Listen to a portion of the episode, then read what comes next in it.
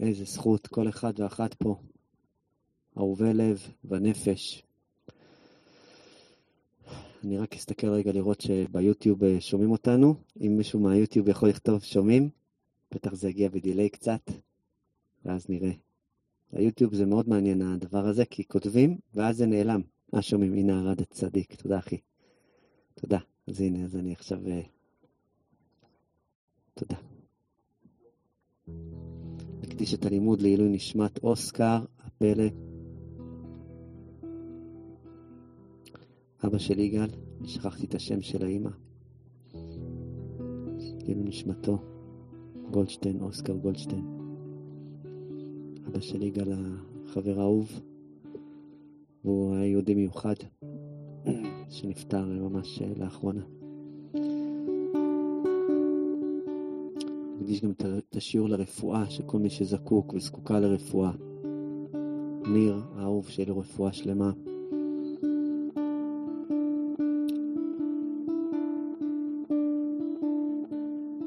אוריה, הפלא שלו, רפואה שלמה. כל אחד ואחת פה שיהיה לו, גם מי שנמצא ובריא, שיהיה לו רפואה שלמה. שיהיה טוב. רוני בת ציון, שיהיה לה רפואה שלמה. שכינה קדושה.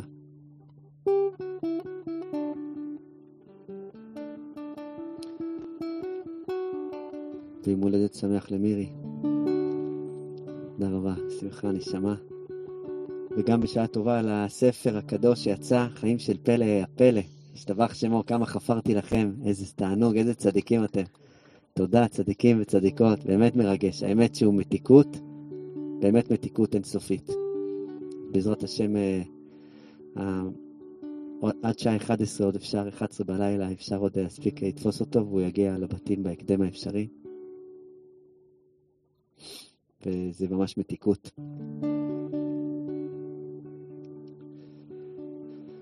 כל פעם אנחנו לומדים עוד איזה, עוד איזה נושא בתחום הזה של שליחת ספרים. בהתחלה הכן, בפרויקט הראשון שעשינו ספר, אז רק הכנו את הספר, שזה היה פלא גדול, אבל עוד לא ידענו איך לשלוח אותו.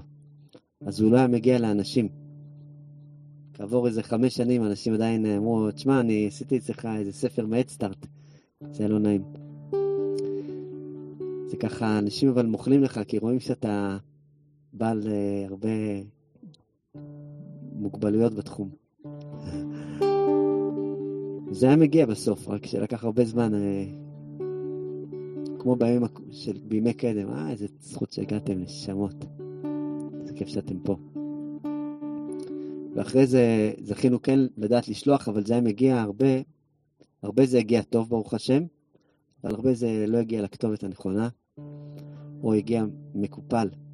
חוץ מהדפים שמקופלים, גם הספר עצמו היה מקופל. ונראה לי שהפעם אה, זכינו, נראה לי כבר אה, להבין את העיקרון של אולי כל השלבים עד מהרגע שהספר אה, יוצא עד שהוא מגיע. הלוואי, תעדכנו אותנו. זה מאוד מרגש. ויהי רצון שהספר הזה באמת יביא שמחה בלב ודברים טובים ומתיקות. מה שרציתי לגעת הערב זה אמ, נושא שאולי יישמע לכם קצת מוזר. אני חושב שהוא מאוד uh, משמעותי. אני מזהה אותו המון בחיים שלי uh, כדבר מאוד מאוד דומיננטי, וזה אלרגיה נפשית. כן, פלא גדול. אלרגיה. אלרגיה, אבל בנפש, כן. וגם נקודה שהיא מאוד מתחברת עם זה, וזה שחיקה. שחיקה. ואני עוד מעט אנסה היום כן לגעת בזה, איך, איך זה קשור אחד בשני. כי יש כל מיני דברים שהנפש פיתחה אליהם אלרגיה, ממש. הנפש פיתחה ממש אלרגיה לתכונות מסוימות שפשוט uh, יכולת לעשות את זה תקופות ארוכות בחיים שלך, ופתאום הנפש כבר לא מסוגלת יותר. היא פשוט uh, מתמרדת, משתתקת, נעלמת ודומייה בכל פעם שאתה uh, בעצם, כל פעם שאתה בעצם פוגש בתכונות האלה, בהתנהגויות האלה, בתנועות האלה, זה ממש אלרגיה. יכול להיות שזה לפעמים אה, מגיע כריצוי, ריצוי, שאתה אומר, אני כבר לא, הנפש שלי פיתחה אלרגיה לריצוי, ואז אתה נהיה גוזמאי בקטע הזה. תגיד, יש מצב, אתה תביא לי את הכוס מים? אה, תן לי רגע להקשיב פנימה. אני לא יודע, לא יודע, לא יודע אם אני יכול להביא לך את הכוס מים, האמת, לא יכול. תביא את הכוס מים, לא יודע, לא יודע, לא יודע אם אני יכול להביא לך את הכוס מים. בואנה, תביא את הכוס מים. כן. זה עניינים שהנפש, היא כבר מפתחת אלרגיה, היא מתחילה להתנהג בצורה מקריפה, פלא גדול. כן. יכול להיות אשמה, שהנפש כבר לא יכולה, כבר לא מסוגלת אה, פשוט לטעום את טעם האשמה יותר. היא כבר מעשה בזה ו, ומתעבת את זה. לא יכולה, לא יכולה עוד רגע אחד. זה נהיה לה כבר משהו מאוס ודוחה. או מחויבות, או אחריות, או רצינות.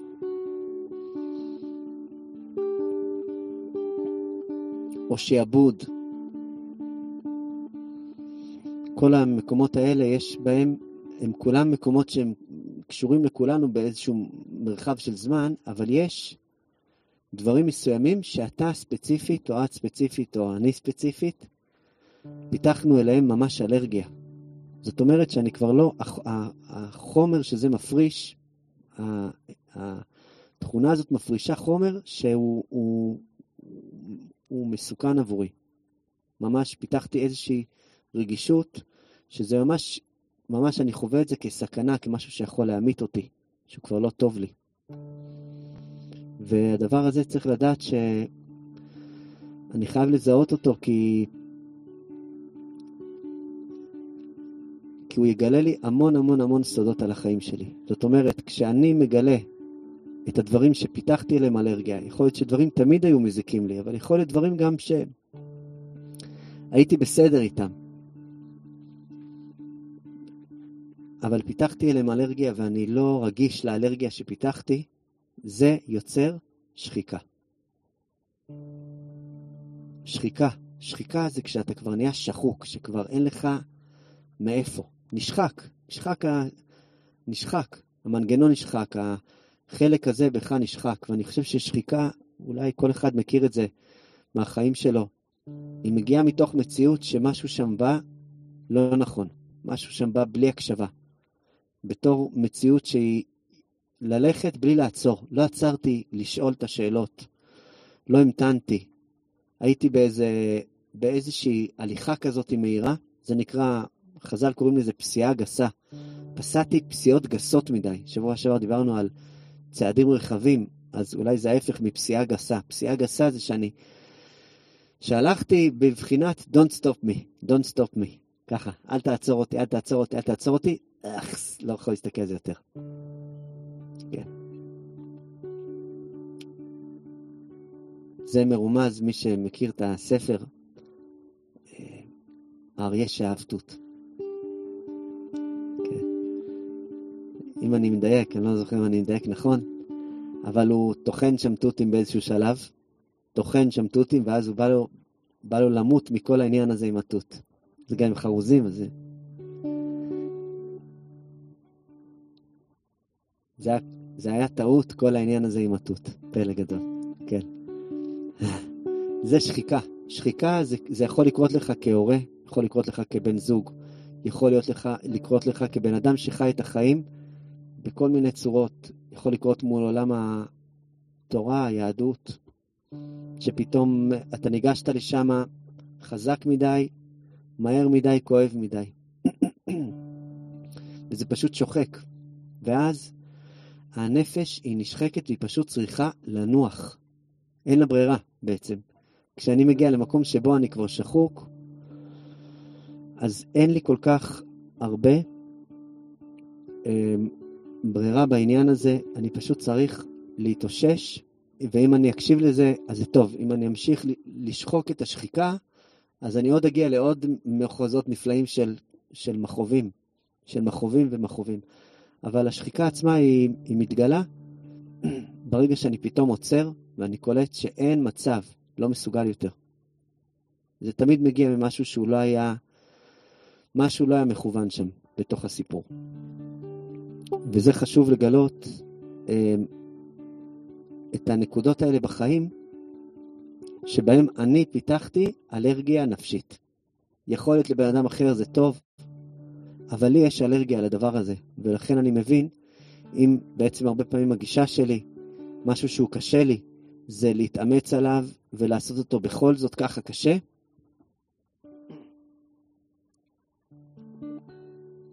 אז uh, כשאני מודע לאלרגיה נפשית, אני מבין שאני לא יכול לעשות את זה ככה, שאסור לי. בשבילי זה, זה, זה, זה מפריש חומר שעבורי הוא מסוכן, הוא לא טוב לי. הוא לא טוב לי.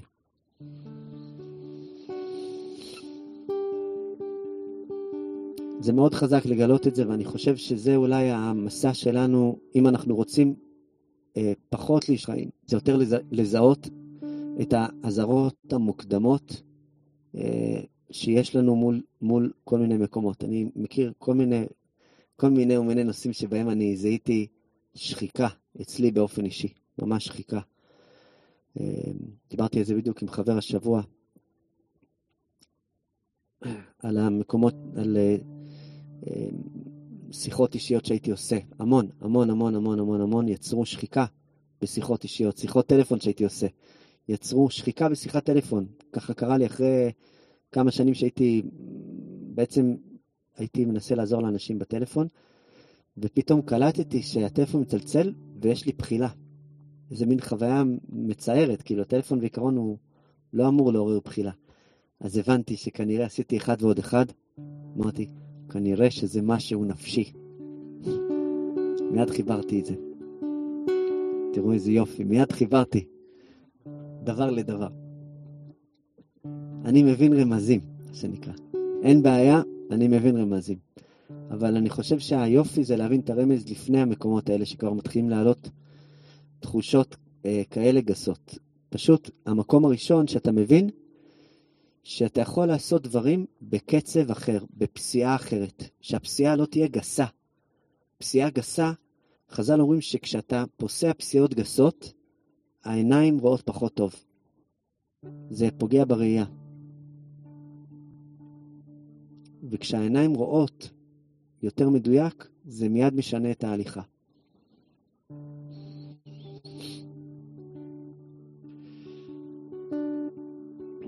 ולכן יש פה איזשהו סוד, בעיניי סוד גדול, להמון דברים בחיים שלנו, כי המון דברים יש לנו רצון אה, לטרוף בהם, לעשות בהם דברים טובים, גם בין אם זה דבר טוב, או אם זה איזושהי שיטה שאני עוסק בה, או דרך שאני הולך בה, או כל, כל מיני דברים כאלה וכאלה, יש לי עניין לראות איך אני פוגש את הדבר הזה וניצול משחיקה. ההצלה משחיקה זה אהבה. אהבה אין בה שחיקה. באהבה אין שחיקה.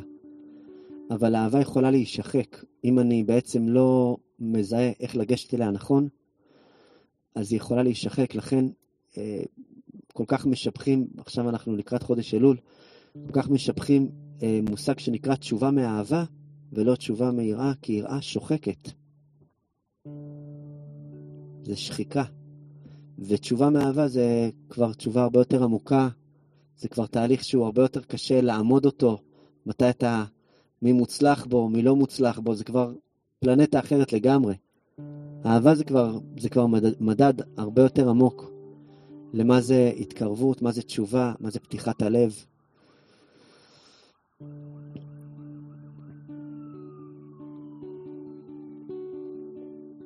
זוגיות יכולה להיות דבר מאוד שוחק אם אני ניגש בלי לזהות את האלרגיה הנפשית שלי בתוכה. למשל, אם אני נמצא בתוך זוגיות אבל אני מאוד מאוד מרצה שם, אז כבר אני מבין ש...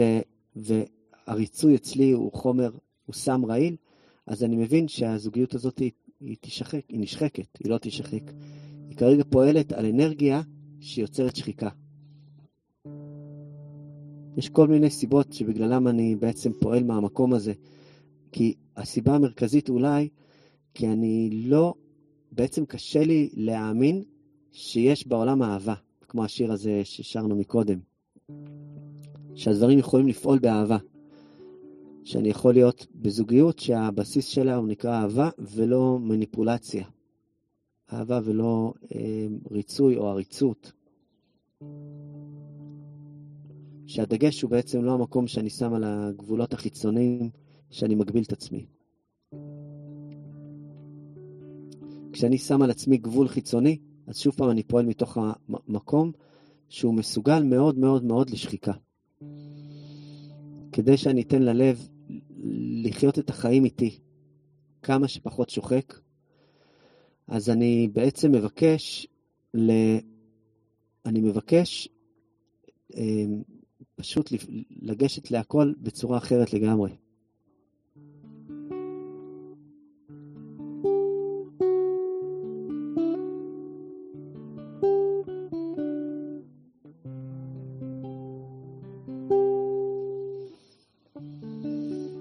בצורה אחרת לגמרי. אני מבקש לגשת להכל בצורה יותר, בקצב אחר, בצורה שיותר מתאימה לי, בדרך שאומרת שהיא הדרך ארוכה. ארוכה יותר כי אני אספיק פחות, אני אבלע פחות את העולם כי זה בקצב שלי. זה יפגוש אותי בהמון המון דברים.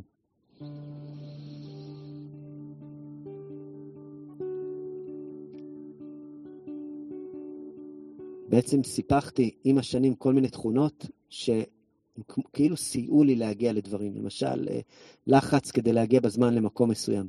זאת אומרת, אני יודע שכדי להגיע למקום מסוים, כדי לקום בשעה מסוימת, אני צריך לקום ככה, ככה באיזה...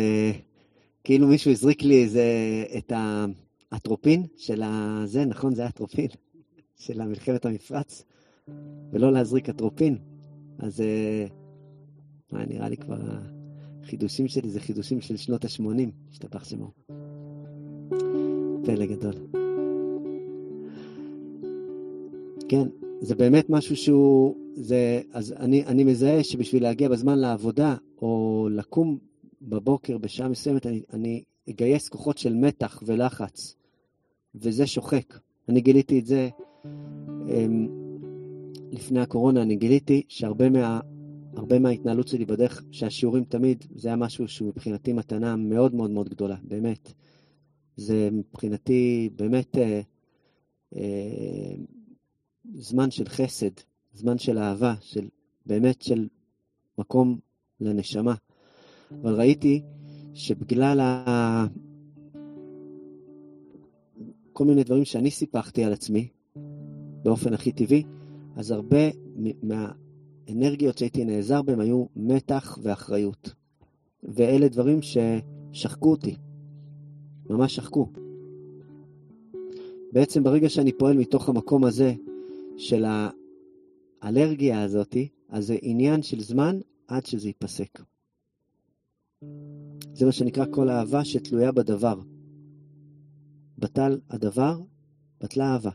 זה אהבה שהיא תלויה באיזשהו תוסף מסוים שאני לא צריך אותו. זה אהבה שהיא תלויה בדבר, כי ככה אני רגיל, שכשאני רוצה אהבה, אז אני מביא שם עוד כל מיני תוספים שהם עצמם יוצרים שחיקה. הם יוצרים שחיקה. הקשר עצמו הרבה פעמים לא יוצר שחיקה, אבל כל המסביבים האלה, הם יוצרים שחיקה. יוצרים שחיקה עמוקה. כי, כי הרי אתה מסתכל, איך יכול להיות ש, זוג שהתחתנו מאוהבים, ופתאום אחרי זה לא יכולים להסתכל אחד על השני. יש להם את הבחילה הזאת ואת הבחילה שהייתה לי מהטלפון, אבל הם פיתחו אותה אחד על השני. זה מבאס. איך זה יכול להיות כזה דבר? כי יש שחיקה. כי ברגע שהאהבה הייתה תלויה בעוד תוסף חיצוני,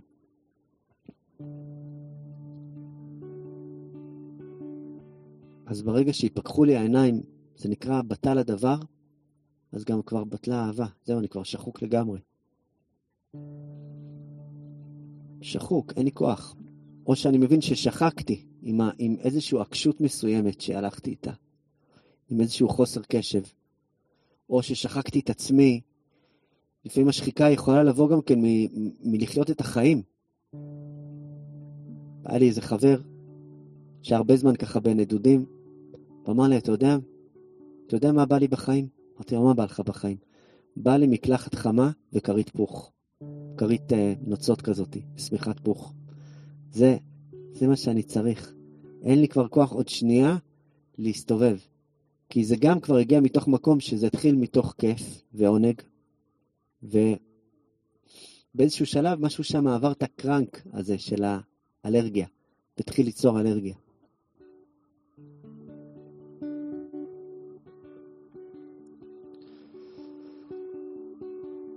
הכיף שאני גיליתי ב, ב, ב, ב, בשנה הזאת, בשנה, שנתיים, לא יודע, המופרעות האלה שעברו עלינו עכשיו, היה יכולת בעצם שאני יכול להגיע למקום נטו עם כיף.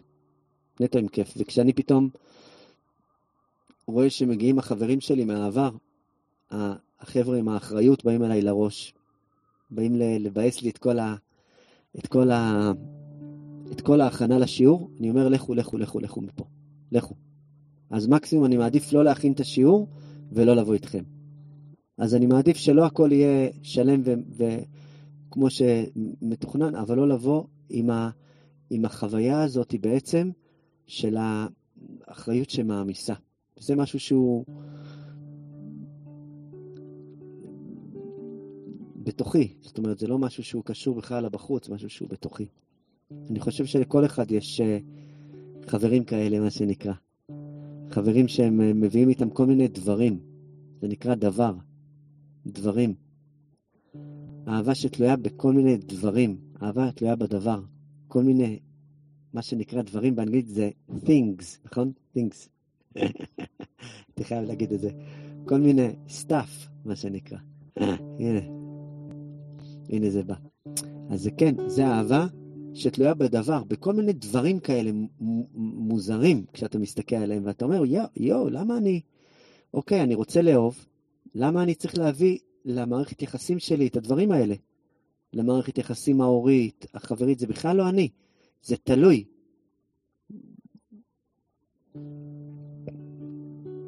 וזה נהיה פתאום הדבר המרכזי, והאהבה נהייתה תלויה בזה כבר. האהבה נהייתה תפלה לזה. אז כבר זהו. כבר, כבר הלבשתי את זה כדבר בעצם מרכזי, וזה שחק לי את האהבה.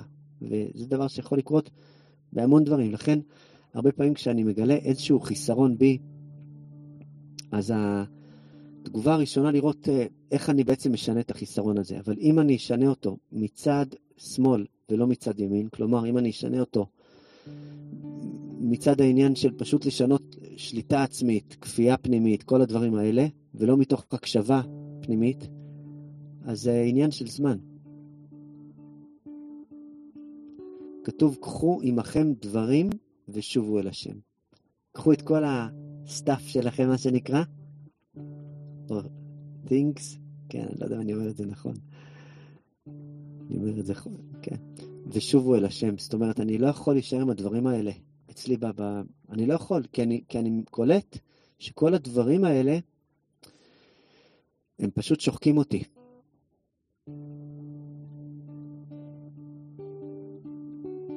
הרבה מהעניין של השחיקה היא מגיעה עם טוטליות, הטוטליות שיש לי מול החיים. זאת אומרת, כשאני מזהה את, את הטוטליות שלי, אז אני מזהה שאני הולך קדימה בלי לעצור שם, ב...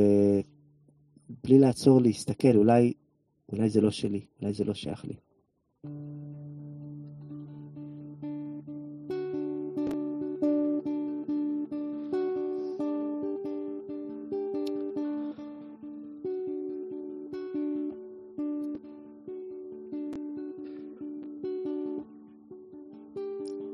אבל כשאני לוקח משהו שהוא כן שלי, כשאני לוקח משהו שהוא כן שלי בחיים, כשאני נפגש עם משהו שהוא כן שלי, כדי לשמור עליו, דווקא זה דורש ממני איזושהי פעולה מאוד מאוד מאוד מאוד לא חרדתית. זאת אומרת, כדי להיות באהבה לאורך זמן, וזה דבר שהוא נמצא, הוא קיים בחיים שלנו. כדי להיות באהבה לאורך זמן, אז אני בעצם פוגש את כל הדברים האלה, ואני אומר, למה, למה קשה לי לשחרר את הדברים האלה? כי זה מעלה בי המון המון המון חרדה. חרדה. איך אני אוכל לקום בבוקר אם אני לא אהיה בלחץ? זה, זה, זה מעלה לי חרדה.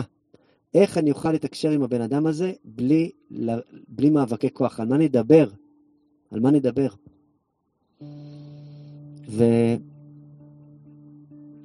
ולהצליח בעצם אה, לשחרר מעצמי את הדבר שלי, שזה יכול להיות, הדבר הזה יכול להיות אחריות, יכול להיות אשמה, יכול להיות ריצוי כזה או ריצוי אחר. כדי לשחרר את זה, אז אני בעצם אה, מבין שאני אצטרך לזהות את החרדות שלי הגדולות ביותר מול החיים, כמו פחד מנטישה, או כל מיני דברים כאלה, ורק אז אני יכול ל... באמת, באמת לפגוש שם את הלב פתוח לאורך זמן. להיות שם פשוט, כמו שאני. ממש. זה מדהים. כי כשמשהו לא יושב על הנקודה, על המסילה שבלב, הוא חורק, ושם בעצם מתחילה השחיקה. כתוב מסילות בלבבם. יש מסילות בתוך הלב, ואני מזהה כשאני נמצא על המסילה של הלב, או כשאני נפלתי מתוך המסילה של הלב. יכול להיות שאני נופל מתוך המסילה של הלב, מתוך, מתוך, אצלי בעצם זה יכול להיות המחויבות, או יכול להיות אשמה, או יכול להיות ריצוי, או כל מיני דברים כאלה. אחד הדברים הגדולים שמפסידים את הלב זה סחיות. כן, סחיות זה דבר ממחריבי הלב, ממש. כי כשאני נכנס למציאות שבה המטרה שלי בעצם זה לתפקד, שזה אין ספק שזאת מטרה רצינית ביותר, וגם אני קצת מעריץ את המטרה הזאת. אבל אוקיי, אני נכנס לקטע של תפקוד ואני אומר, בבית הזה אני אעשה ככה, והוא יעשה ככה, והוא יעשה ככה, ועכשיו יש לנו בית. אז יש לנו בית בארץ ישראל, כמו השיר. ואז פתאום, הלב לא מבין למה הוא שחוק לגמרי. למה הוא לא נמצא שם? למה הוא מת? או שאתה מוצא לעצמך איזושהי עבודה מסוימת ואתה אומר, אני עכשיו יצרתי לעצמי לוז, חבל על הזמן. נהייתי צדיק לוז. והלב מת. ואתה אומר, יואו, הכל טוב, חוץ מזה שהלב שלי מת. איך זה יכול להיות? כי הלב הוא לא מפקוד, וחשוב מאוד מאוד מאוד מאוד מאוד לדעת את זה, שתפקוד זה, זה ממש ערך בעייתי בשביל הלב. זאת אומרת, אם אני רוצה את הלב שלי פתוח לאורך שנים, אז הנקודה שלי לראות איך הלב שלי פתוח לאורך שנים, זה הבסיס שלי. ועל פיו אני בעצם אנסה לראות איך אני יוצר מהלך עדין של תפקוד. תפקוד, אבל ב- לבוא לעולם התפקוד בעדינות. כי עולם התפקוד, אם אני שמה, אה, זה מזעזע. אתה פתאום קולט שאתה כבר איזה 20 שנה מתפקד, אה, זה, זה, זה נורא. זה נורא וזה שוחק.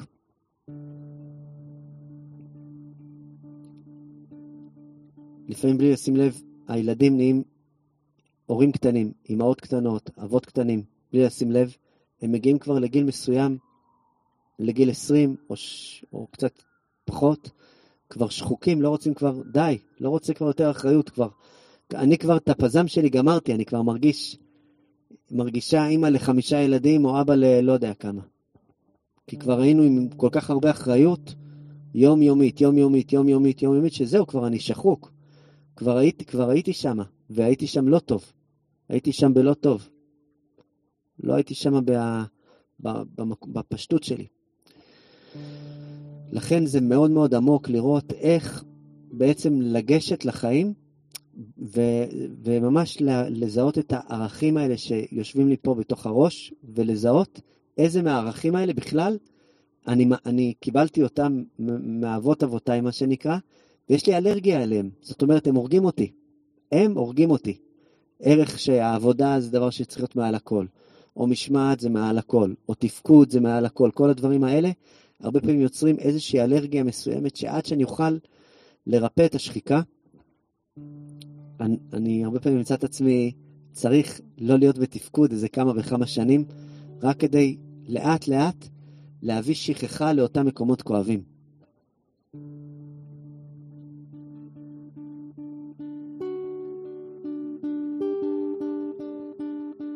זאת נקודה מאוד מאוד עמוקה. תפקוד זה דבר גדול, זה דבר נפלא, אבל אם אני שם אותו כתוך, כערך עליון, הלב נכבה. הוא צריך לבוא עם הלב שלך, עם הלב שלך. ברגע שאני מסכם את הקשר של האהבה שלנו בתור קשר שכל אחד עושה את מה שהוא צריך לעשות, אז משהו שם נכבה בלי ששמתי לב.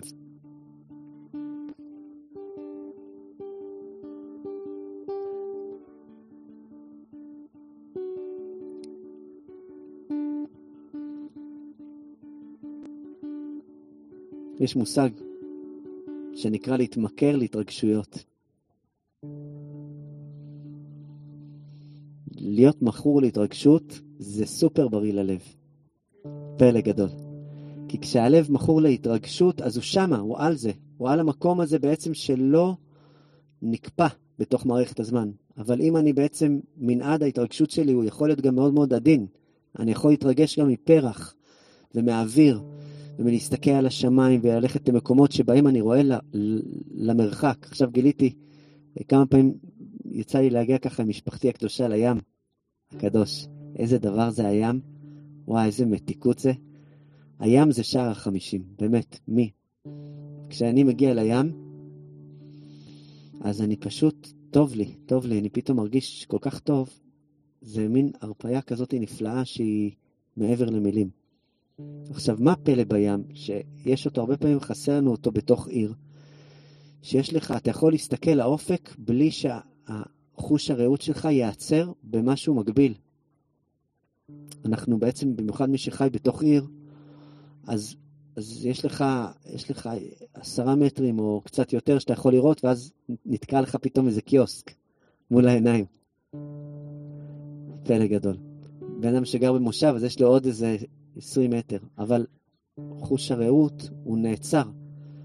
כמה רפואה יש לעיניים שמצליחות פתאום ל- לראות בלי שיגבילו אותם, ככה. זה ממש טוב.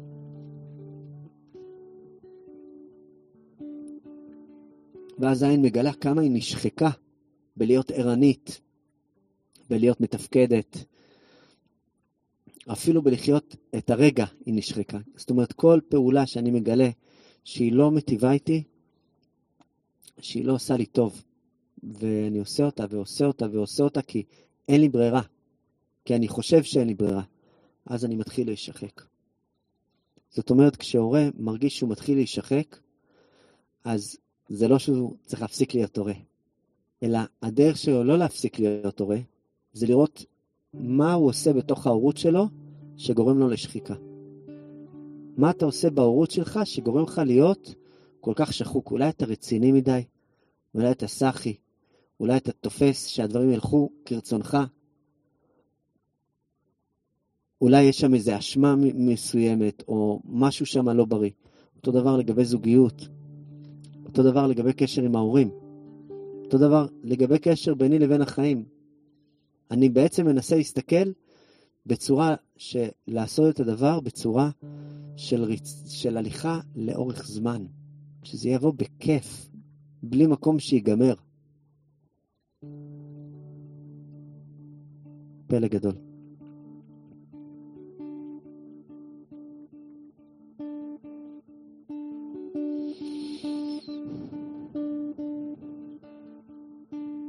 פלא גדול.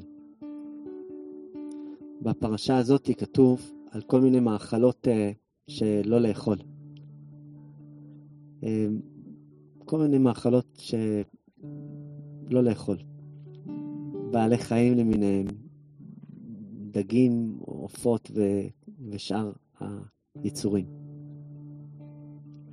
וסוד האכילה הוא קשור לעניין של אמונה. כשאתה אוכל, אוכל משהו, אתה בעצם, יש לך איזו נקודה של אמונה. זה נקרא גם כן, אה, אה, נכון, יש איזה ביטוי כזה, אל תאכל את זה. אל תאכל את הלוקשים של הבן אדם הזה. אל תאכל את הדיבור הזה. דיבור זה קשור, אכילה זה קשור לאמונה. זאת אומרת, כשאני אוכל משהו, אני מזדהה איתו, אני מאמין לו. אני אשכרה מאמין לזה. והרבה פעמים יש לנו עניין לראות איך אני מאמין לעצמי, וגם איך אני לא מאמין לעצמי. לזהות מה, מה בתוכי אני לא רוצה להאמין. יש דברים שהם שלי ואני, ואני באמת רוצה להאמין, ויש דברים שאני חייב לזהות, לא לאכול את זה. אל תאכל את זה, זה, זה רעל בשבילך. אל תאכל את המושגי יסוד שגדלת עליהם, כי זה רעיל, זה חומר רעלני בשבילך. ותראה, אתה כבר שחוק, לא שמת לב. אתה מגיע לעבודה, כבוי, גמור. אתה קם בבוקר, עצוב. אתה קם בבוקר, שפוכה כבר, די. וזה, וזה לפעמים מביא לראות שאתה, שאתה קם, אין לך שום בעיה, אבל הנפש כבר עייפה. ואז אני מבין שאני צריך מנוחה ממשהו. יש משהו שאני צריך ממנו מנוחה, לפעמים הדבר הזה זה מנוחה מעצמי, מהראש הקודח שלי, הוא שחק אותי. איזה דיבור שאני קם איתו בבוקר, מה עם הייעוד? מה עם הייעוד שלך? מה עם הייעוד? מה עם הייעוד שלך? כזה צלצול של טלפון שלה. מה עם הזיווג? מה עם הזיווג שלך? כזה. שאלות מטרידות כאלה, אבל מהבוקר אתה פותח את הראש עם עומסים כאלה, וואי וואי וואי, אין לי כוח. ואז אתה אומר, אין לי כוח. ואז בא אליך איזה דיבור, אומר לך, תקשיב, תחשוב טוב, יהיה טוב, נשמה. לא רוצה לחשוב טוב, רוצה לחשוב לא טוב. רוצה לחשוב לא טוב, אבל לא אכפת לי שיהיה לא טוב. בא, כזה. ככה מהמרמור של האמוק, של הבוקר כזה. מה עם הייעוד? מה עם הייעוד שלך? כזה, ככה. אתה מצחצח שיניים, מה עם הייעוד? מה עם הייעוד שלך? אתה אומר, די, די, די, אני כבר לא יכול יותר, זה שוחק אותי. קמתי בבוקר ואני שחוק. אני מבין שיש פה משהו, משהו בעצם שמציף אותי, שאני חייב להתמודד איתו, להבין אותו. למה, למה אני חושב בכלל שאני צריך למצוא ייעוד? מה נסגר איתי? הייעוד שלי, כפרה עליך, זה להיות אני עצמי. לנשום זה הייעוד שלי. עכשיו תעזוב אותי בשקט. קול בעייתי שאתה. כן. לפעמים המציאות הזאת היא כבר עצמה שוחקת, ואתה כבר מגיע לחצי היום שחוק. עכשיו הרעיון זה לראות איך אני ניגש אל היום בלי השחיקות שלי. בלי שחיקה. פלא גדול. לגשת ליום בלי שחיקה זה, זה וואו, זה בעצם לזהות יותר מהר את הדברים ששוחקים אותי כשהם מגיעים אליי ולעצור אותם, לא להאמין להם. אל תאכל. אל תאכל את זה, אל תיתן לזה להיכנס אליך הם, ללב, למחשבות, כי אתה קולט, די, אתה מבין שזה לא שלך, אתה כבר אחרי זה. אתה לא יכול להיות במקום כל כך שניתן לשחיקה. אתה חייב לחזק את הבפנים שלך. את חייבת לחזק את הבפנים שלך. יש את הסיפור הזה, שאני אוהב לספר אותו על איזה חסיד אחד שהיה לו מלא מחשבות מזעזעות, שהוא היה מזועזע כל פעם מהמחשבות המזעזעות שלו, וכל פעם הוא פתח את העיניים ואמר, אה, אני מזועזע מהמחשבות המזעזעות האלה והאלה והאלה. ובאמצע הלילה הוא בא אל הרבי שלו, והוא קולט אותו יושב בחדר עם הנר ולומד. הוא אומר לו, רבי, דופק לו ככה בחלון, תפתח לי, המחשבות לא עוזבות אותי. והרבי כזה יושב, לומד שם. הוא חושב שהוא לא שומע אותו, דופק, דופק, דופק, דופק, הוא רואה שהרבי שם מרים את הגבה שלו, מה שנקרא, מסתכל כזה מאיפה מגיע הקול, ניגש אל החלון וסוגר את התריסים, את כל התריסים. הוא אומר לו, רבי, תעזור לי. וככה עבר הלילה הזה. בבוקר הוא פוגש אותו בתפילה, אומר לו, בוקר טוב, רבי. אומר לו, בוקר טוב. אז הוא אומר לו, תגיד, מה, מה היה אתמול? כל הסיפור הזה, שאני דפקתי לך בצעקות באמצע הלילה על החלון, ולא פתחת לי.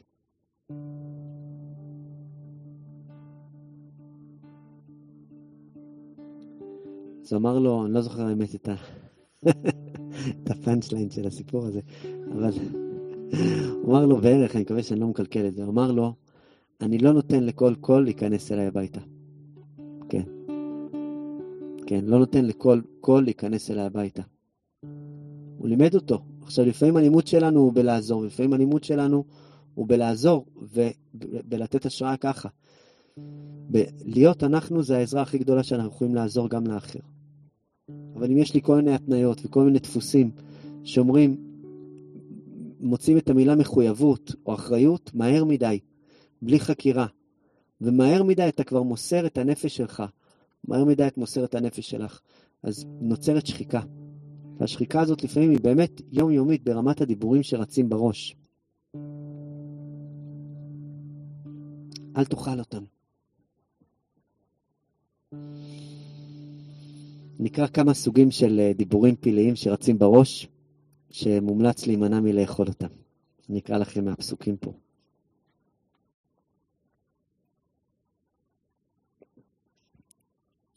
אך את זה לא תאכלו. ממעלה הגרה וממפריסי הפרסה השסועה. איך אני אוהב את המילים האלה. את הגמל ואת הארנבת ואת השפן. כי מעלה גרה המה, ופרסה לא הפריסו. טמאים הם לכם. אז קודם כל אלה הם בעייתיים מאוד. לא לאכול גמל, חברים. ארנבת, רביט, שפן, לא יודע איך אומרים את זה באנגלית. איך? הר? וואו, זה אפילו לא ידעתי את זה. חשבתי שידעתי ואולי שכחתי, אבל אני אנסה אחרי זה לשמוע איך אומרים את זה ממש. ואת החזיר, כי מפריס פרסה הוא ולא גרה, טמא הוא לכם. מבשרם לא תאכלו, ובנבלתם לא תיגעו. וואי וואי. אז אה, קודם כל, יש פה שלושה בעלי חיים שלא לאכול אותם, כי הם, הם בעצם מתעתעים, כי הם, הם כן מעלה גרה, אבל הם לא מפריסי פרסה. הם לא הפריסו את הפרסה שלהם, וזה בעייתי לא להפריס את הפרסה שלך בעולם הזה, אם נודה על האמת. יש פה סוד גדול שהמאה השילוח מדבר עליו, שהוא סוד להעלות גרה ולהפריס פרסה.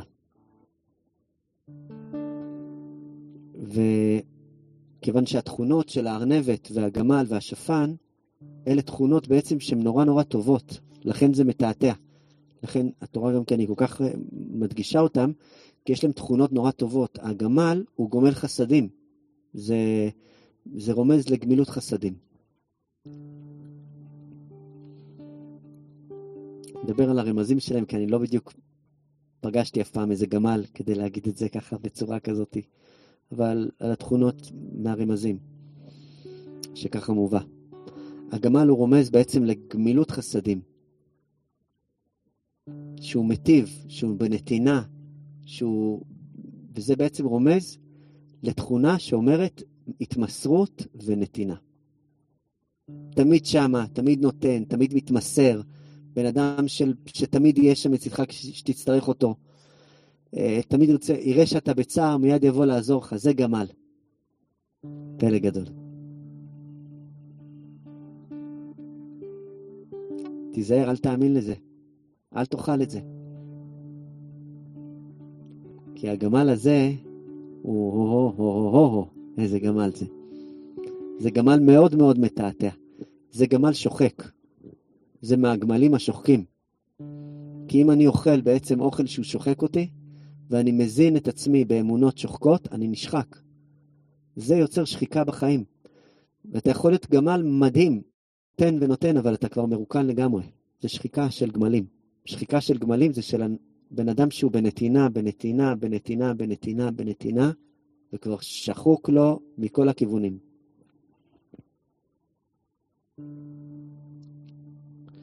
מעלה גרה זה בעצם אה, נקודה שרומזת על המקום של, של אה, בעצם הפעולה הזאת היא קצת, אה, קצת מאוד מעניינת של בעלי חיים בעצם טהורים, שהיא בעצם להעלות את המזון ולהוריד אותו שוב פעם. קצת נשמע מגעיל כזה, אבל זה הפעולה כנראה שהם עוברים, זה להעלות גרה, להעלות את המזון ואז להוריד אותו שוב פעם. זה בעצם רומז על נקודה ש, שאני לא בלחץ על, על הדברים, כי אני יודע שכל מה ששייך לי יגיע אליי. אז אני גם מוכן להוציא ממני דברים ולהחזיר אליי דברים, אם זה שלי זה יחזור אליי. אני לא בלחץ. זה נקרא, אה, מהשילח קורא לזה אמונה וביטחון. זאת אומרת, יש לי איזשהו טראסט ביקום, שבזכות הטראסט הזה נהייתי גמל. בזכות הטראסט הזה אני יכול להיות בנתינה, אני לא בלחץ שיגמר לי, אני לא בלחץ שלא יהיה לי. זה יכול להיות נתינה של אה, חסד, יכול להיות נתינה של רעיונות מסוימים, יכול להיות להיטיב. זה דבר אחד. יש בי, אני מעלה גרה, אבל עדיין לא הפרסתי פרסה. פרסה זה בעצם אה, סוג של מחיצה. הרי הפרסה היא נראית כמו פלטה כזאתי. כמו פלטה. שיש פרסה, זה ה, ה, בעצם גבולות ביני לבינך. זה נקרא פרסה. להפריס פרסה זה שזה סדוק קצת, שעושה השס הזה עוד יותר שסוע כזה. והכוונה שאני עושה שם גם כן חקירה, לראות מה שלי, מה לא שלי. אבל הפרסה בכללי, היא נוגעת במציאות של אני אתה. וואלה, יש את הגבולות שלי. יש פרסה, יש אותי, ויש את היקום. אז אני בנתינה, אבל אני גם רואה אם זו נתינה שהיא מתאימה לי, והאם היא גם מתאימה ליקום, כי לפעמים הגמל, החמוד הזה, הוא גם נותן דברים שאנשים גם לא צריכים.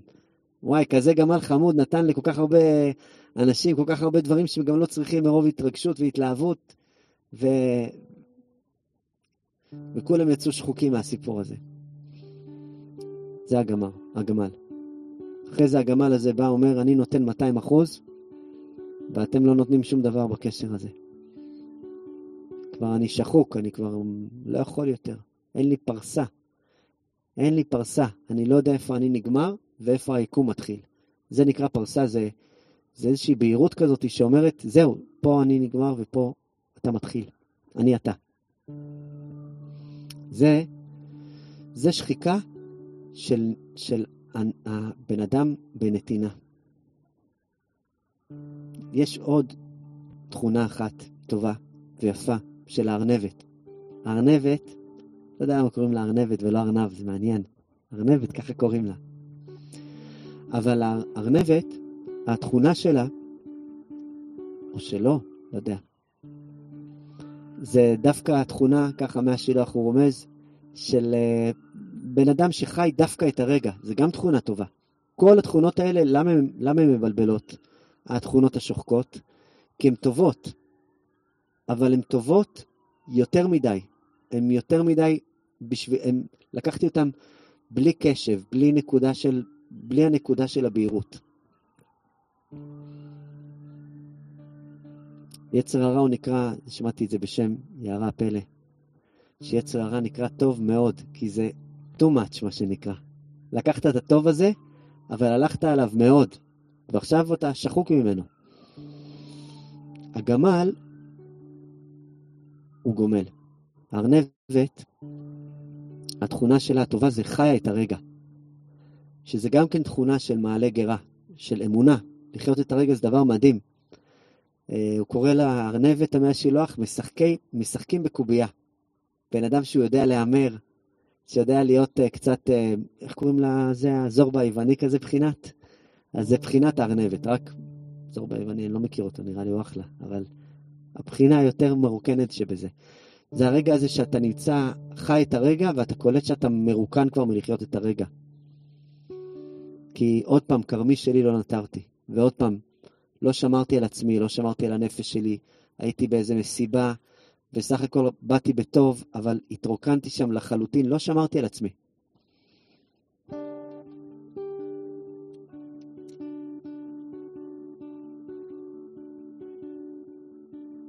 אני זוכר שפעם, לפני איזו תקופה, לפני שזכיתי להכיר את אה, הערה פלא, אשתי הפלא, אז היה לי שיחה מאוד חזקה עם הרבי שלי, עם המורה שלי, ואני אז באמת, רוב הזמן הייתי חי קצת, אולי די הזכרתי לעצמי עכשיו את הארנבת הזאת שקראתי עליה, הייתי מגיע למקום לעשות אה, איזשהו, הייתי עושה הופעות של סיפורים, וכבר הייתי מגיע למקום וכבר נשאר שם שבועיים.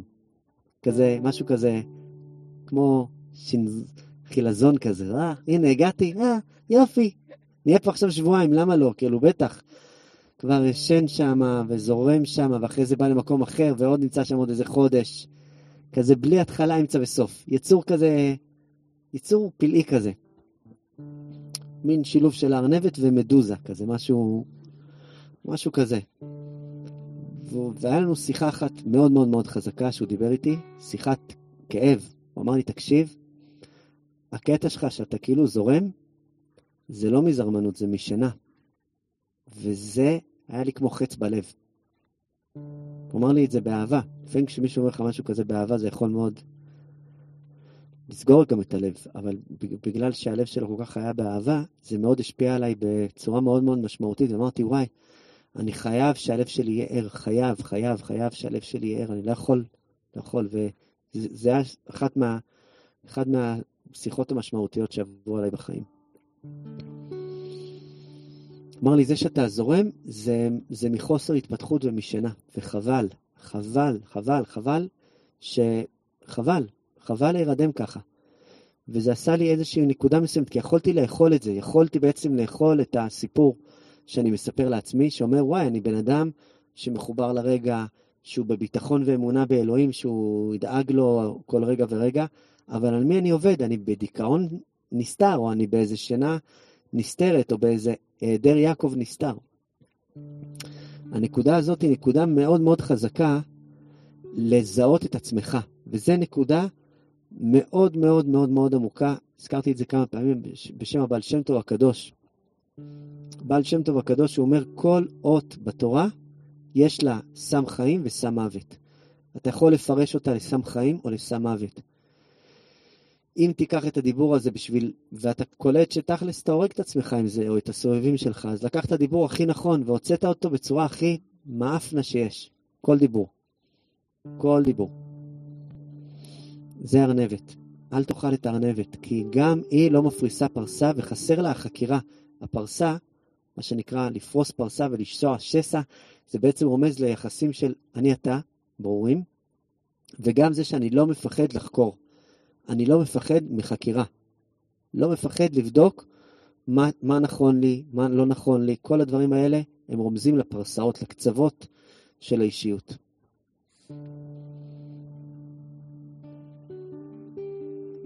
זה גם שוחק. לחיות, גם לחיות את הרגע בלי המקום הזה, זה שוחק. אתה יכול לזהות במהלך, ה... במהלך השחיקה עם איזה חיה אתה יותר מזדהה, שהיא בעצם מתעתעת בך. שהיא בעצם נראית מדהימה וטובה, לכן אף אחד לא יזהה את זה, אבל אתה יכול לזהות, לזהות את זה, את יכולה לזהות את זה, כי זה מדהים. החיה השלישית נקראת השפן. השפן הוא עוד תכונה יפהפייה מבין שלושת התכונות היפות האלה. וגם הוא מתעתק, כי גם הוא מעלה גרה, גם הוא נראה שהוא מלא בביטחון ובאמונה, אבל הוא בעצם תמיד נראה ביישוב הדעת. הוא תמיד, השפן ככה הוא יושב, ויסביר לך בדיוק למה לא לעשות את הדבר הזה. יהיה לו איזושהי, איזושהי אה, אה, תנועה של חוכמה, של ניסיון חיים, ושל, ושל דבר שממנו צריך להיזהר, והוא יסביר לך בדיוק למה אתה לא צריך לעשות את זה, אבל תמיד. כי... וגם כאן זה נראה כמו ביטחון, עזוב, מה ששלך יגיע אליך. זה גם דיבור נכון, וואי, זה גם דיבור אחלה. אבל מה אם הדיבור הזה הוא מגיע מתוך מקום של הימנעות, שההימנעות הזאת מגיעה מבפנים, מתוך מראה שחורה, דיכאון וחרדות לפעול, חרדות להיכשל, חרדות לא להצליח, פחד. לכן השפן הוא רומז לתנועה שנראית כלפי חוץ כיישוב הדעת, ובן אדם שהוא בעצם תכונה מדהימה כזאת של ניסיון חיים, הימנעות, מה ששלי יגיע אליי, הכל כתוב, הכל, הכל ככה, אבל אם אני אמיתי עם עצמי, אני קולט שאני כולי מלא בחרדה. האמת לא נעים לי להגיד, אני מזדהה עם כל החיות האלה. כל פעם אני אומר איזה חיה אחרת, אני אומר, או, זה גם אני. או, זה גם אני. כי זה מתעתע. זה בעצם אומר, וואי, זה, כל התכונות האלה זה לא העניין של לצאת טוב בעיני האנשים. זה בעצם איך אני מעביר את היום שלי, אם יש לי כמה שחיקה מצטברת שמה. בתוך המערכת יחסים שלי, בוא רגע נבודד את המשפחה, את הזוגיות, את ההורות, בוא נשאיר רק אותך לבד, רק אותך לבד. איך אני מעביר את היום שלי? אני כבר קולט שאני שחוק, אני שחוק. אני שחוק לפעמים מעשייה, ולפעמים אני שחוק מחוסר עשייה, זה גם שוחק. זה גם שוחק אותו דבר כמו עשייה. שלא נחשוב שחו, שחוסר עשייה לא שוחק.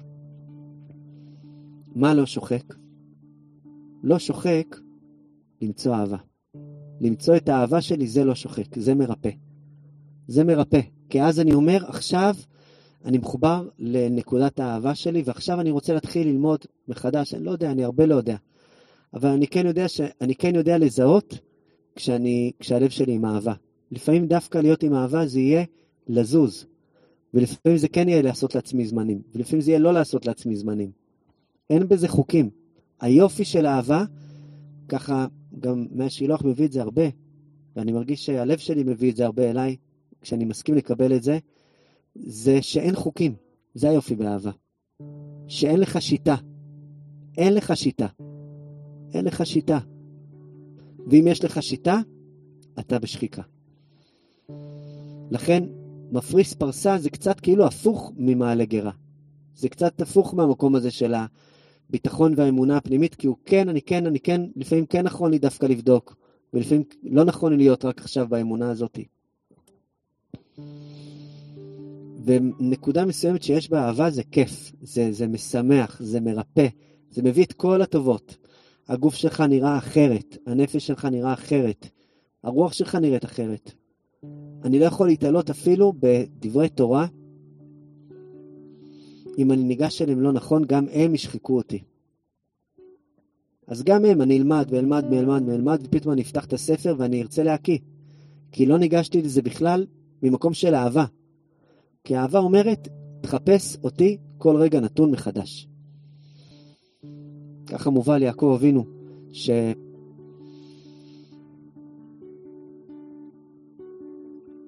האלוהים הרואה אותי. אלוהים, אתה הרועה, כמו רועה של צאן. אתה רואה אותי. אני כל פעם, אני מחפש אותך, איפה אתה נמצא, ואיפה, איך, איך אתה תוליך אותי, כי אין לי שיטה. אברהם היה לו שיטה, יצחק היה לו שיטה, יעקב, אבינו לא הייתה לו שיטה. כי הוא, כי הוא הבין שיש את אברהם ואת יצחק. וכשאני מחפש אהבה, אני צריך להבין שאין שיטה ואין עצה. רק לחפש את האמת, כי האמת היא המקום שנמצא בין המעלה גרה למפריס פרסה, בין המקום שבעצם מחפש את הביטחון ואת האמון בחיים ובאלוהים ובבני אדם, לבין המקום שגם כן רוצה לחקור ורוצה להיות מפוקח ורוצה להסתכל. ואיפשהו שם, בשני התכונות האלה, אני יכול למצוא את האהבה, והיא כל פעם תדרוש ממני דברים אחרים.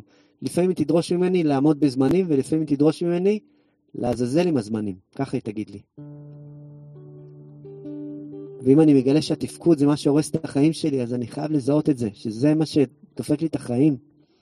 כל מיני מסגרות ביזריות שאני הולך אליהן, או שולח את הילדים שלי אליהן, או מחויב אליהן. כל מיני אמונות מוזרות. החיה הרביעית היא נקראת החזיר. שהחזיר הוא דווקא לא מעלה גרה, אבל הוא מאוד מאוד מתעתע כי הוא מפריס פרסה. מה הטייפקאסט שנקרא החזיר ככה, שאומר, רבי, רבי קדוש מהשילוח, אומר החזיר, זה גם תכונה שהיא טובה. זה להיות מפוכח, לזלזל במיסטיקה ולהיות חסכן. שלושת התכונות האלה. להיות מפוכח, לזלזל במיסטיקה ולהיות חסכן. פלא גדול. והוא אומר, זאתי המידה הכי גרועה, כי אין שם חלום. אין שם חלום. לכן שמו אותו מסכן בפני עצמו. החזיר, אנחנו מסכן, יורדים עליו הרבה על החזיר. כי הוא בעצם רומז לאני המפוקח. להיות מפוקח זה מדהים. כמה, כמה כאפות אנחנו אוכלים כשאין לנו את האלמנט שנקרא, תפקח את העיניים כפרה עליך, נשמה. תראה את הבוץ שנכנסת אליו.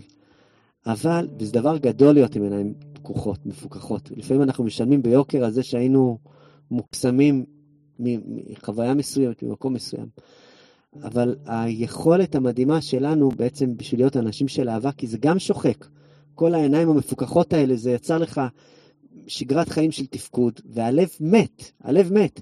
הרבה פעמים אתה חושב שאם אתה ת, ת, ת, תארגן לעצמך איזושהי שגרת חיים של תפקוד עם האישה הזאת, או עם החיים האלה, אז יהיה לך טוב בחיים, ואתה פתאום קולט שזה לא... חסר לי את התבלין של שבת. חסר לי את ה... חסר לי את הלב, ריבונו של עולם, חסר לי את המתיקות, חסר לי את הדבש, חסר לי אותו. נכון, אז אני מבין שאני לא יכול להיות במיסטיקה ובעומק ובמעבר בלי מקום של חקירה.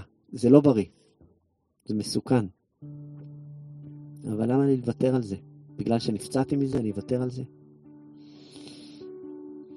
אנחנו כולנו פוסט, סוג של פוסט-טראומטיים, כל אחד מאיזה משהו אחר. לפעמים אנחנו פוסט-טראומטיים של עיניים מפוקחות, ואז אנחנו בתוך המיסטיקה באיזה כזה, כזה. ולפעמים אנחנו פוסט-טראומטיים של מיסטיקה, ואז אנחנו רק מחפשים תשובות פה בקרקע, כשלא כל התשובות נמצאות פה בקרקע. אל תאכל גם את זה. Don't eat it, כמו שאומרים. אל תאכל גם את זה. אל תאכל גם את זה. אז מה תאכל? תאכל כל פעם משהו אחר, נשמה. תאכל, לא יודע, יש פה רשימה אחרת, תאו וזמר ויחמור, יש פה יחמור מצוי. זה כשר, פלא גדול. ככה כתוב, לא יודע, לא ראיתי, הרבה זמן לא ראיתי יחמור. אבל הם מפריסים פרסה ו- ומעלים גרה. הם נושאים את ההפכים האלה. ואמונות שבעצם מצליחות להחזיק גם את זה וגם את זה, תיקח אותם. כי הם בעצם, כי, כי בעצם כשנכנסתי לתוך החיים, מתוך, ה, מתוך התדר השוחק הזה, אני קולט שזה לא, זה לא, זה לא מתאים לי. וזאת בקשה גדולה שאנחנו נזכה. נזכה לקבל באמת אה, אמונות שהן באמת טובות לנו. אה, והקשרים שיש לי בחיים, קודם כל הקשר שלי עם עצמי, הוא לא יהיה קשר שאני אצטרך להתפטר ממנו או להתעייף ממנו אחרי הרבה זמן, אלא אני כבר אעברר אותו תוך כדי, כשאני קולט שיש שם כל מיני תוספים שהם לא מתאימים לי, כל מיני דברים. קחו עמכם דברים, ו- ותעברו שם איזה משהו ושובו אל השם. אני מגלה שהאהבה שתלויה בדבר, בכל מיני דברים, היא פשוט לא... היא שוחקת אותי. היא לא עושה לי טוב. לחפש את נקודת האהבה, השמחה, הפשוטה.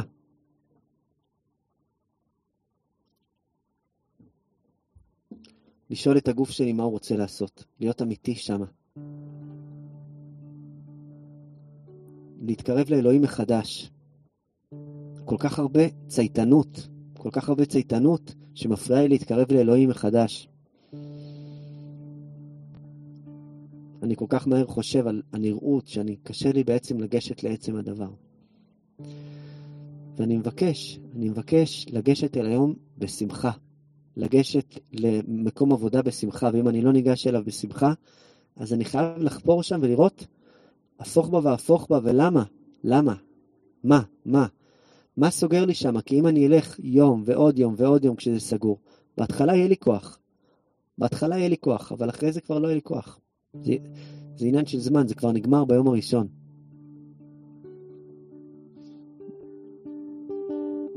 זה נורא חזק, נורא נורא נורא חזק. המקום הזה שאתה, שאתה מעיז להביא את האהבה איתך, וכבר אתה לא משועבד לאלרגיה האלרגיה הזאת שהתפתחה אצלך. הסברתי לכם את זה, שבכל מיני חלקים בחיים שלי, בתנועות מסוימות, אז אה, היו לי קשרים חבריים כאלה, שבהם הייתי נתפס כבן אדם מאוד מצחיק. ובאמת, יש לי גם צד שהוא מצחיק לפעמים. וגם לפעמים לא. זה הבעיה. הלוואי שזה הייתי יכול להנעיל את עצמי באיזה נקודה, אבל לפעמים כל כך לא. לפעמים אני כל כך כבד. לפעמים אני כל כך לא מצחיק.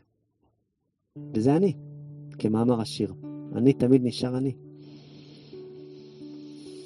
וראיתי איזשהו, היה לי איזשהו קשר חברי פעם, שתמיד הרגשתי שכשאני מגיע אני חייב להיות מצחיק. וואו, אה? טוב, פעם ראשונה זה היה כיף, פעם שנייה, נחמד. אבל וואלה, אני כבר לא מצחיק עכשיו פתאום.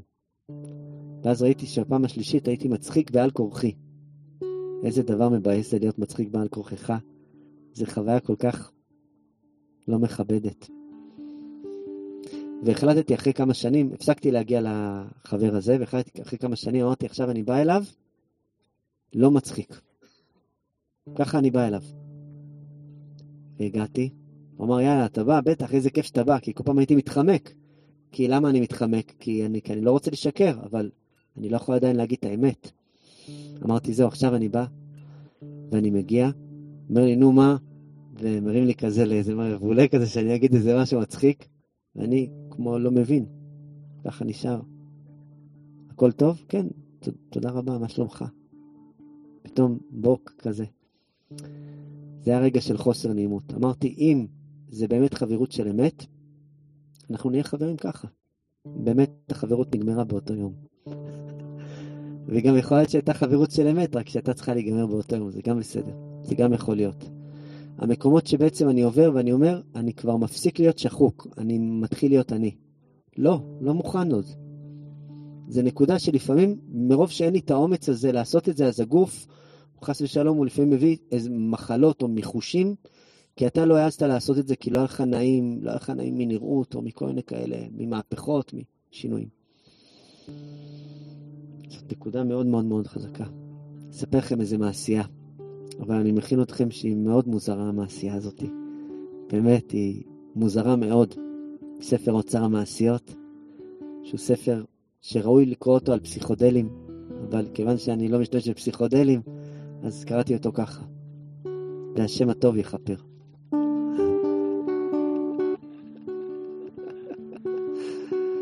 טוב, אז אה, מעשה שהיה באיזה איש תם ותמים וישר לב שהחי בשושן, בפרס.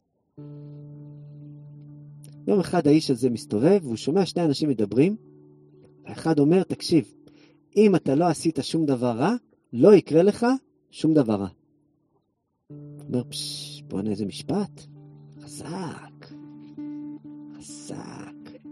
המשיך ללכת. טוב. הוא הולך, הולך, הולך, הולך, הולך, ככה הולך לו,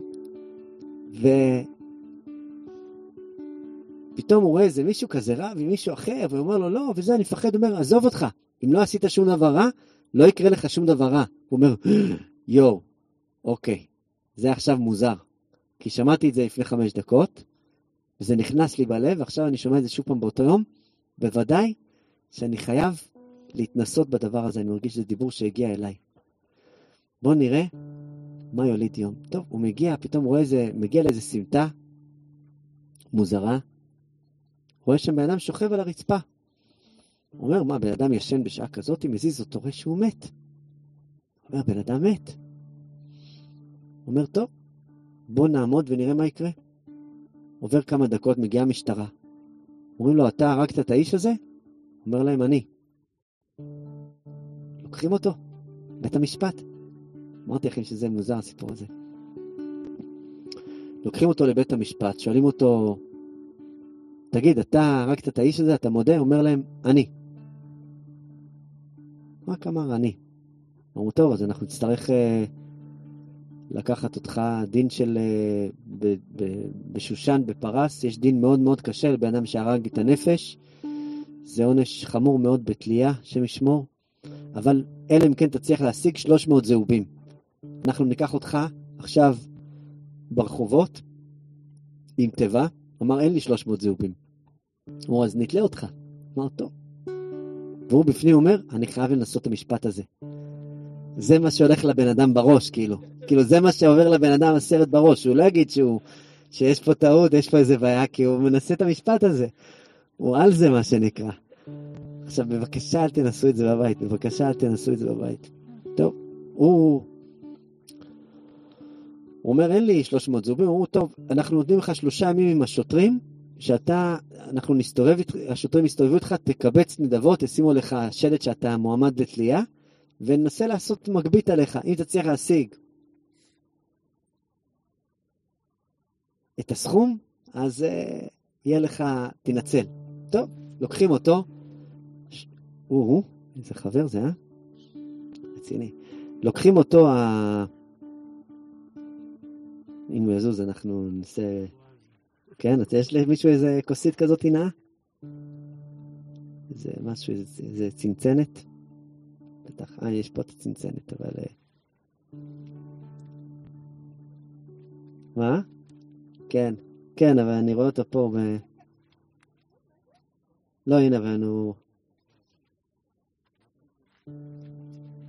אה, אשריך. תודה. בקיצור, אנחנו עוקבים אחריו בינתיים. לא עשית שום דבר, לא יהיה לך כל רע. עכשיו אנחנו מתחילים, אני תמיד אוכל סרטים שמשכים אותי נמלים, אבל בסדר. בקיצור,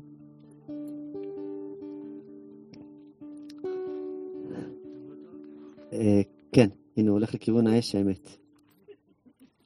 קצת אולי צריך לדבר איתו. אתה רואה אותו? ממש בקו ישיר. הנה, ממש ליד הסנדל שלך, עוד קצת קדימה. לא, אחורה. כן.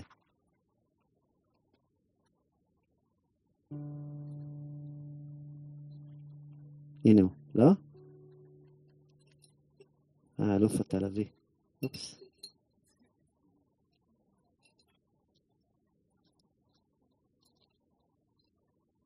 מקסימום תראה שזה, אז כפכף גם יתקבל בברכה. בשעת הדחק, מה שנקרא גם כפכף. אה, הצלחת?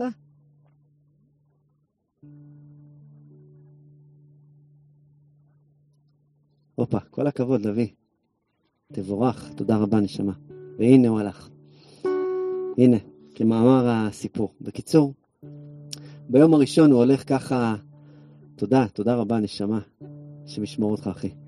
ביום הראשון הוא הולך ככה אה, עם השוטרים, קיבל 120 זהובים. השוטרים היו כבר באורות. ואמרו, יופי, יופי, ככה עוד, עוד יומיים, אנחנו נצליח. חלק נותנים לו צדקה, מרחמים עליו, חלק מסכן צוחקים עליו, חלק מקללים אותו. אומרים לו, לא מגיע לך לחיות, בן אדם כמוך, לא מתבייש. זה היה ביום הראשון. ביום השני הוא קיבל קצת פחות, השוטרים קצת נלחצו, והגיעו לאיזה 200 זהובים כבר. אמרו, אנחנו צריכים להשיג כמעט 100 זהובים כדי שתוכל להינצל. השוטרים כבר לקחו את זה איתם, והוא אמר, הכל בסדר. והוא בפנים אומר, אם לא עשיתי שום דבר רע, לא יאונה לי כל רע. פלא גדול. טוב. בקיצור, הם מגיעים ביום השלישי, הוא אוסף בקושי איזה כמה וכמה מטבעות, ואולי עשר מטבעות. מגיעים לאיזה איש אחד אה, סוחר, והאיש הסוחר הזה היה נראה לו מאוד מוזר. לחבר שלנו עם המשפטים, היה לו זקן, חצי מהזקן שחור, חצי מהזקן לבן. מסתכל עליו האיש ואומר לו, למה חצי מהזקן שלך שחור וחצי מהזקן שלך לבן? מסתכל האיש ואמר, זה מה שבן אדם שעומד למות שואל אותי? אומר לו, כן. זה מאוד מעניין אותי, אני בן אדם מאוד סקרן. אומר לו, אתה נראה לי בן אדם מאוד מוזר, ואתה לא נראה לי בן אדם שהרג אי פעם מישהו. אתה נראה לי איש תם וישר. אני מאמין שאם לא עשית שום דבר רע, לא יענה לך כל רע. אומר לו, או, או, זה, זה, זה, זה. אומר שיהיה בהצלחה. עכשיו, לא נתן לו איזה סכום או משהו כזה, שחרר אותו. הוא אומר, אם באמת תחיה, תבוא אליי אחרי זה, אני אספר לך על הזקן שלי. טוב, סיפור מוזר מאוד. תקשיבו, זה סיפור מוזר. אז הוא מגיע באמת, אה, מגיע לחבל של ה... של ה... הייתי מוסרט כבר שהחבר שלנו הגיע לפה. גם היום אני הגדלתי להוריד את הגרביים שלי, זה צעד, צעד גדול לאנושות. כן, הלכתי על זה. לא רואים ביוטיוב, אז אני חייב.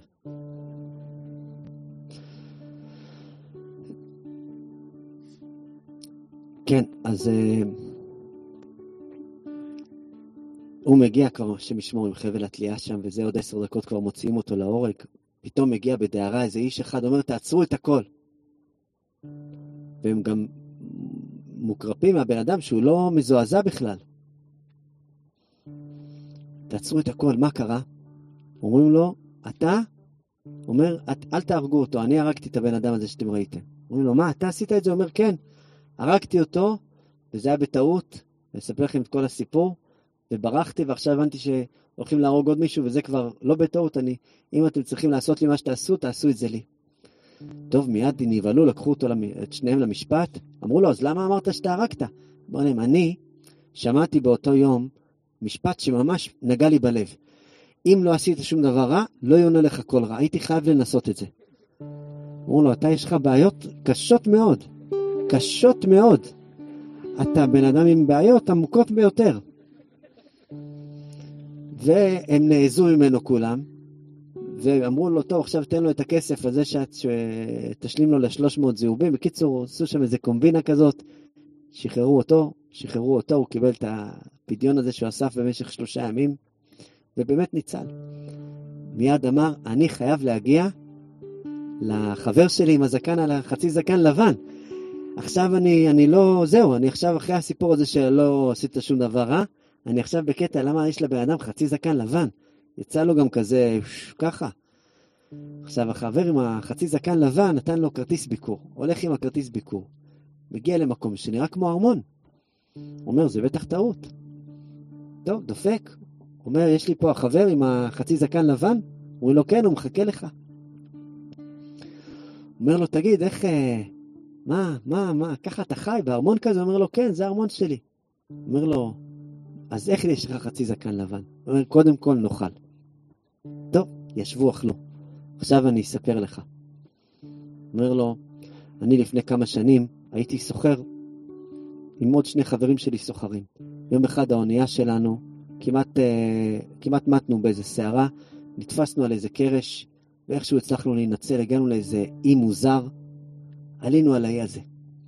טוב, אנחנו עלינו על האי הזה, והיו שם עצי תאנה ומעיין, טבלנו במעיין, ואכלנו מהפירות של התאנה, איכשהו החיינו את נפשנו. כמעט מתנו. ופתאום אני רואה מרחוק איזושהי נקודה שחורה מתקרבת.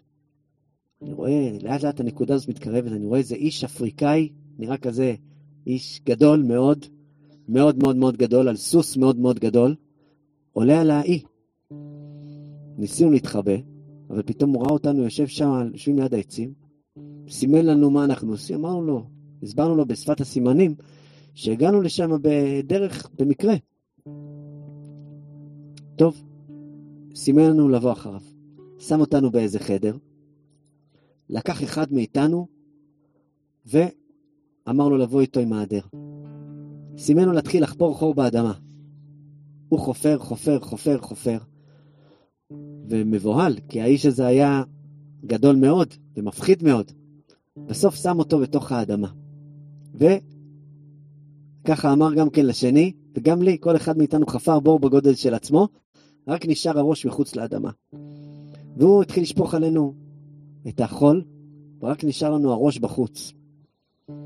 אמרנו, וואי וואי, איזה ייסורים, כבר היה עדיף שנמות בים מאשר בידי האיש הגדול הזה,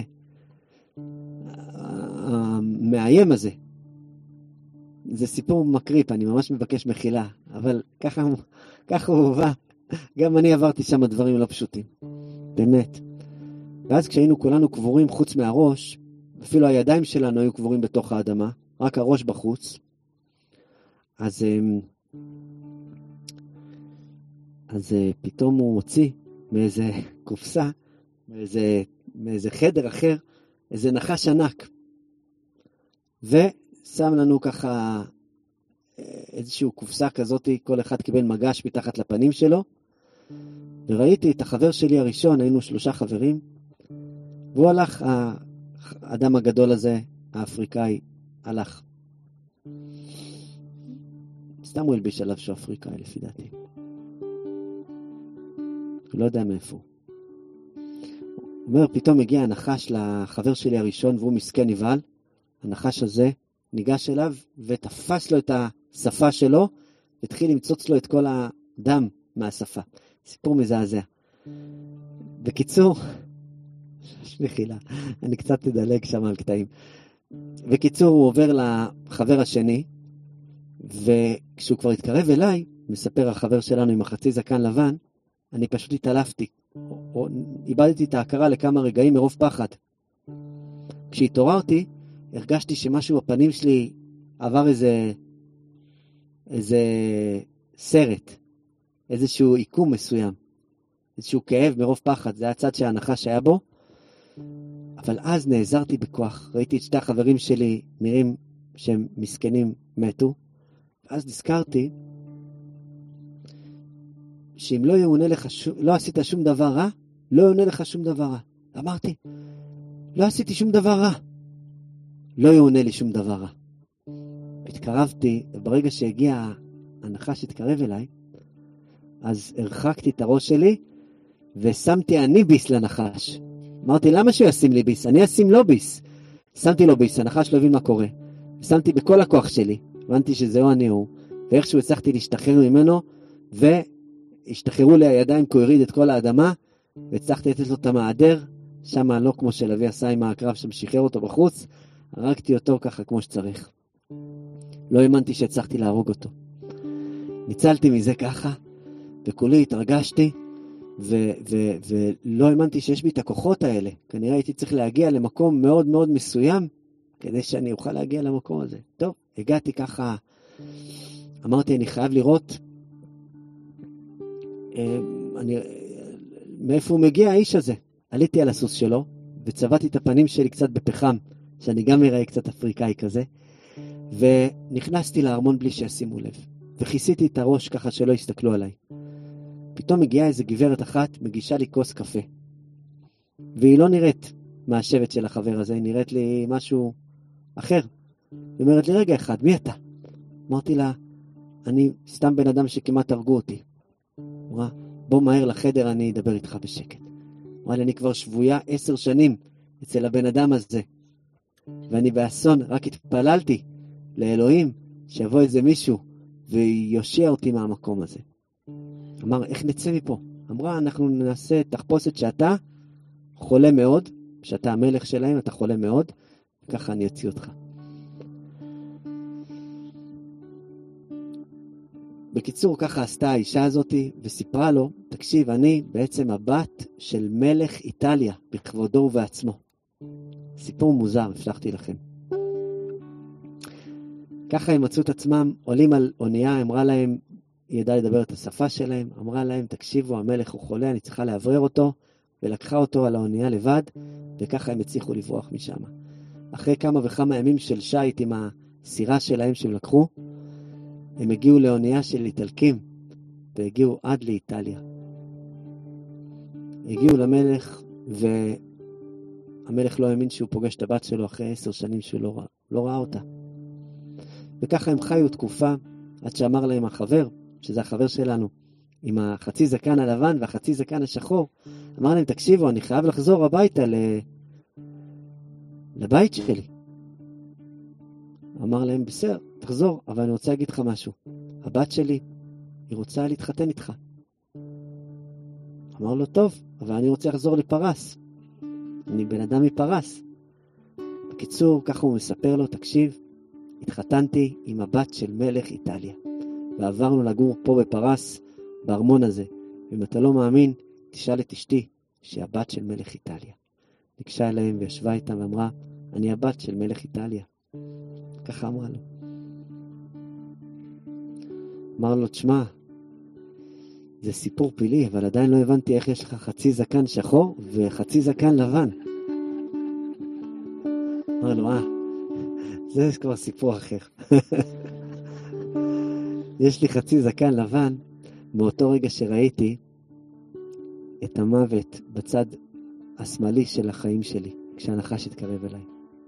ונשאר לי הזקן השחור, כי עדיין האמנתי בחיים.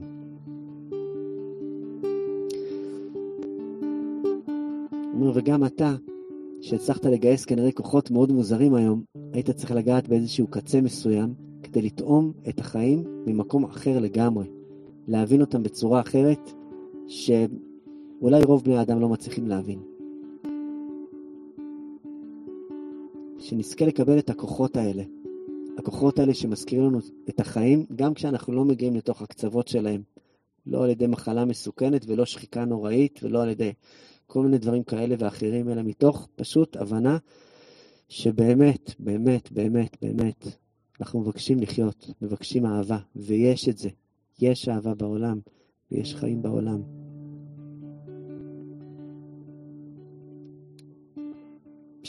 תודה רבה חברות וחברים. איזה זכות, איזה זכות.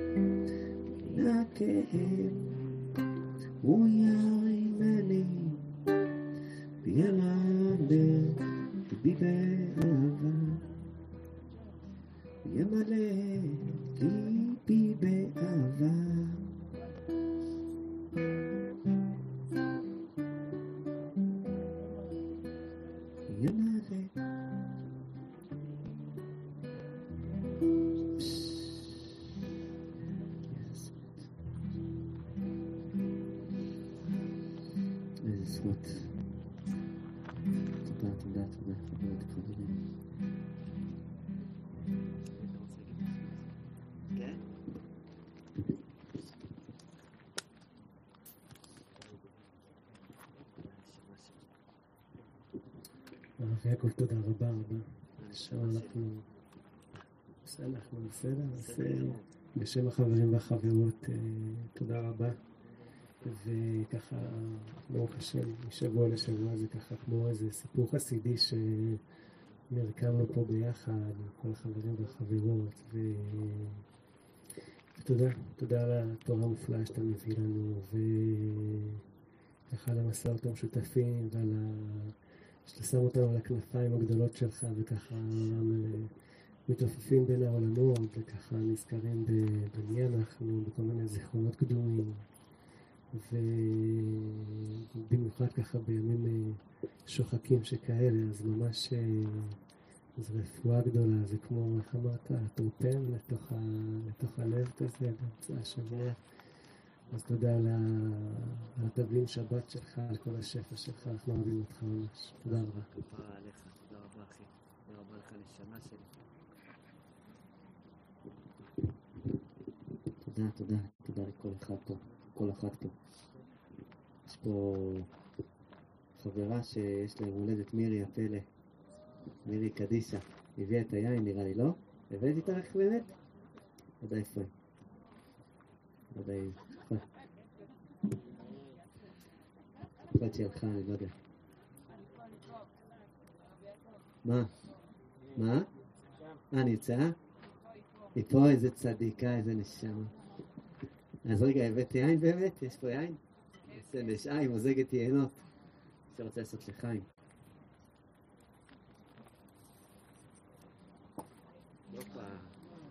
אה, זה נשמע יין קופצני.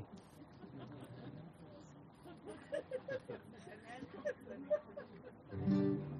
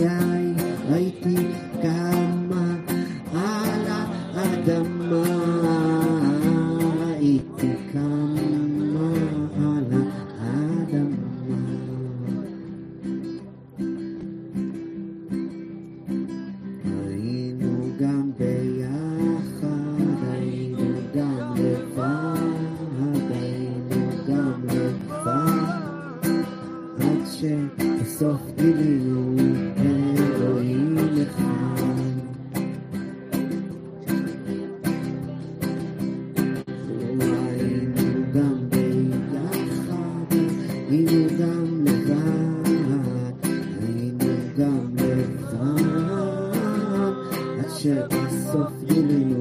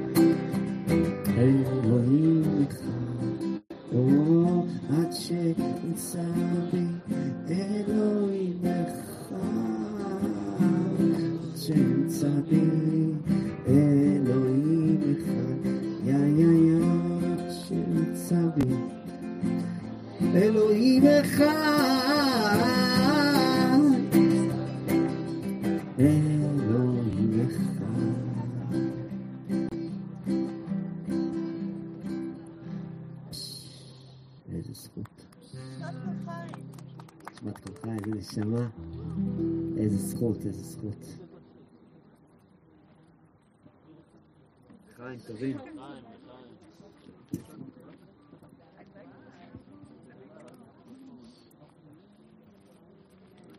ברוך אתה אדוני, אלוהינו מלך העולם, בורא פרי גפן. אמן.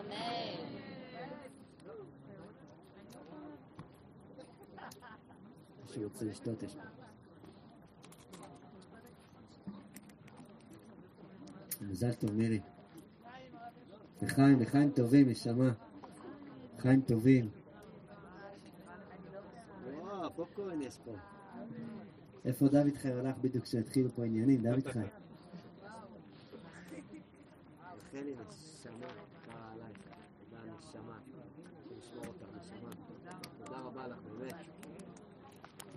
דוד חי, אם אתה שומע אותי. מה, אתה פה, איפה פופקורן?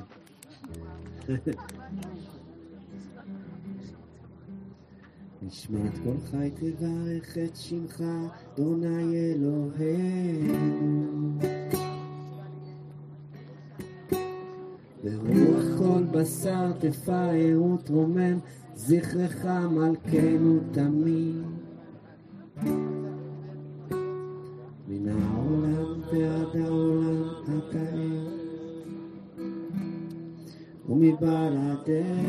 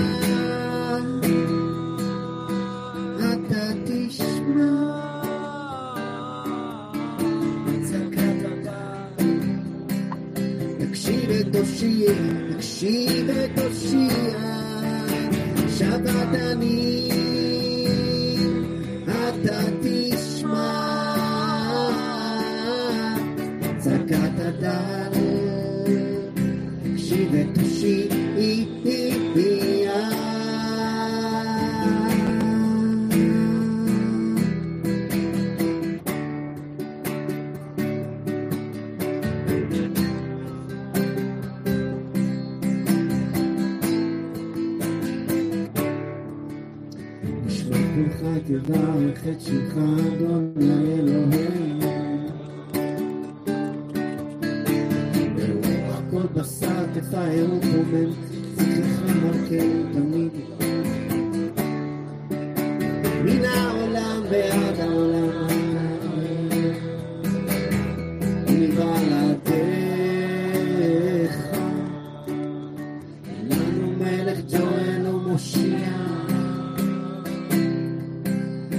Deus.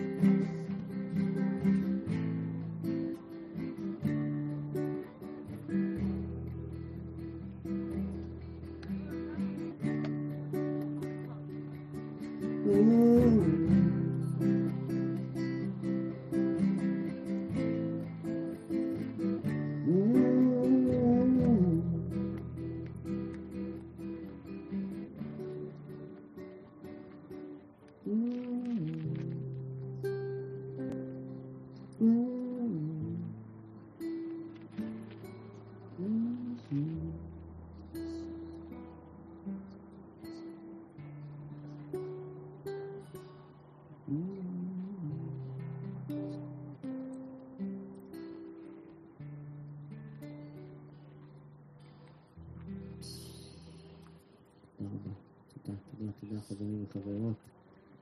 פיליים, פיליי לב ופיליות לב, שמשמור אתכם. שיהיה ימים טובים ומבורכים של התחלות חדשות ושל ברכה גדולה, של דברים בעיתם טובים שיקרו לנו. תודה, תודה, תודה, תודה לכל אחד ואחת פה באמת. תודה, תודה נשמה, איזה כיף שאת פה.